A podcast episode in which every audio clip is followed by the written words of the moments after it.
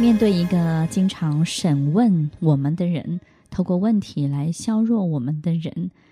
在他面前我们经常会失去自信，对不对？那这也就是他希望你没有自信的原因，这样你没有了他就有了嘛，对不对？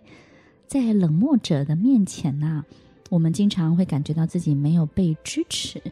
所以相对的，一个冷漠者他就是需要别人的支持，他才会用同样的方式来对待你。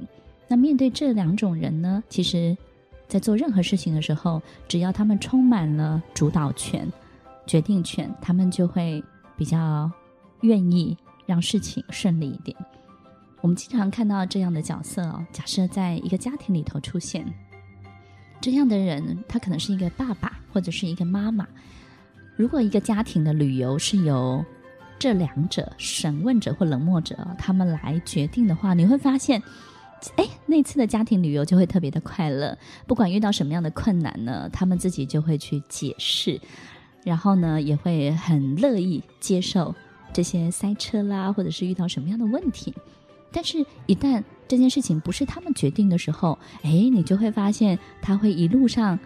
很容易习惯的去挑剔、找茬，或者是这里不满意，那里不快乐，好像怎么样做都不会让他们很开心，对不对？如果在生活当中我们有这样的发现，那么在职场上可能也会是这个样子哦。还有一种人呢、哦，可能也会让我们的工作不是很顺畅，就是他老是觉得全世界的人都对不起他，他今天会变成这个样子呢，都是别人害他的。所以在他的口中有很多的抱怨，不管是喝下午茶，休息的时候跟他一起吃午餐，早上的时候遇见他，他的嘴，他的言语都在讲别人的好或不好，在他身上好像很少发生好事好事情。所以你会发现在他的很多的言语或句型里头啊，好像真的有很很少有 lucky 的事情出现，然后他好像总是很倒霉。这样的受害者经常出现在我们的周围，他们要的就是透过同情，透过把自己的状况变得很糟，来吸引别人的注意、关注、关心。那这种方法呢，比他自己好起来快一点，对不对？你看啊，别人给我们东西比我们自己去争取，是不是要来得容易一点呢？那如果关心不要自己去赢得，而是别人可以现成，因为同情我们就给我们，因为对我们有罪恶感就给我们，那不是很快吗？所以很多时候受害者都会经常去创造别人的罪恶感，对不对？一个罪恶感啊，就会让一个人真的就枯萎了。所以各位有没有发现，其实很多的受害者看起来好像很可怜，其实他们的身体都很健康哎，而且他们都吃得很好，然后他们其实都非常关心自己的生活起居，他们也把自己照顾得很好。我们后来发现他只有在很多人面前可怜，但是私底下他其实是非常 OK 的，非常没有问题的。然后我们也发现有很多时候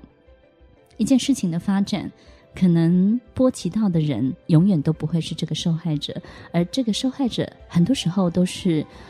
坐享渔翁之利的人，最后最后的好处都会落在这样的人身上。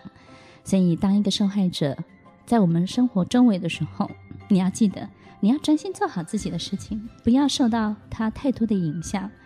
因为他会创造很多的机会吸引你的注意，然后得到你的同情与关注，而这些吸引的动作都会浪费你很多的精神跟力气，耗费在这个人身上，而忘记去做自己该做的事情，该有的努力跟表现没有展现出来，反而增强了这个受害者哦。一个经常怀疑、质疑我们的人，他其实要的就是事先的商量，他需要事先被告知，他要有时间可以去反映很多事情，并且所有的决定都要出自他的口中，出自他的手中。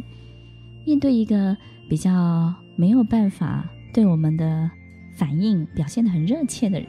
比较冷漠、比较观望的人，他需要的就是不要有太多瞬间的变动，需要给他一点时间多去适应他。面对一个受害者，他需要的是更多更多现成的快速的关注。你要记得，我们一个人的能力非常非常的有限，你的能量是非常固定的。一个人一天二十四小时，有精神的时间就是这么多而已。专心做好自己该做的事情。如果你可以分享给别人，行有余力，你可以试着做做看。但是如果真的没有办法，要学会忽略的力量。适度的忽略就能够节省我们的力气。适度的忽略，看不见可以让你更专心。适度的忽略就可以阻绝很多的干扰哦。听完今天的节目后，大家可以在 YouTube、F B 搜寻 Emily 老师的快乐分多金，就可以找到更多与 Emily 老师相关的讯息。在各大 Podcast 的平台 Apple Podcast、K K Box、Google Podcast、SoundOn、Spotify、Castbox 搜寻 Emily 老师，都可以找到节目哦。欢迎大家分享，也期待收到您的留言和提问。Emily 老师的快乐分多金，我们下次见，拜拜。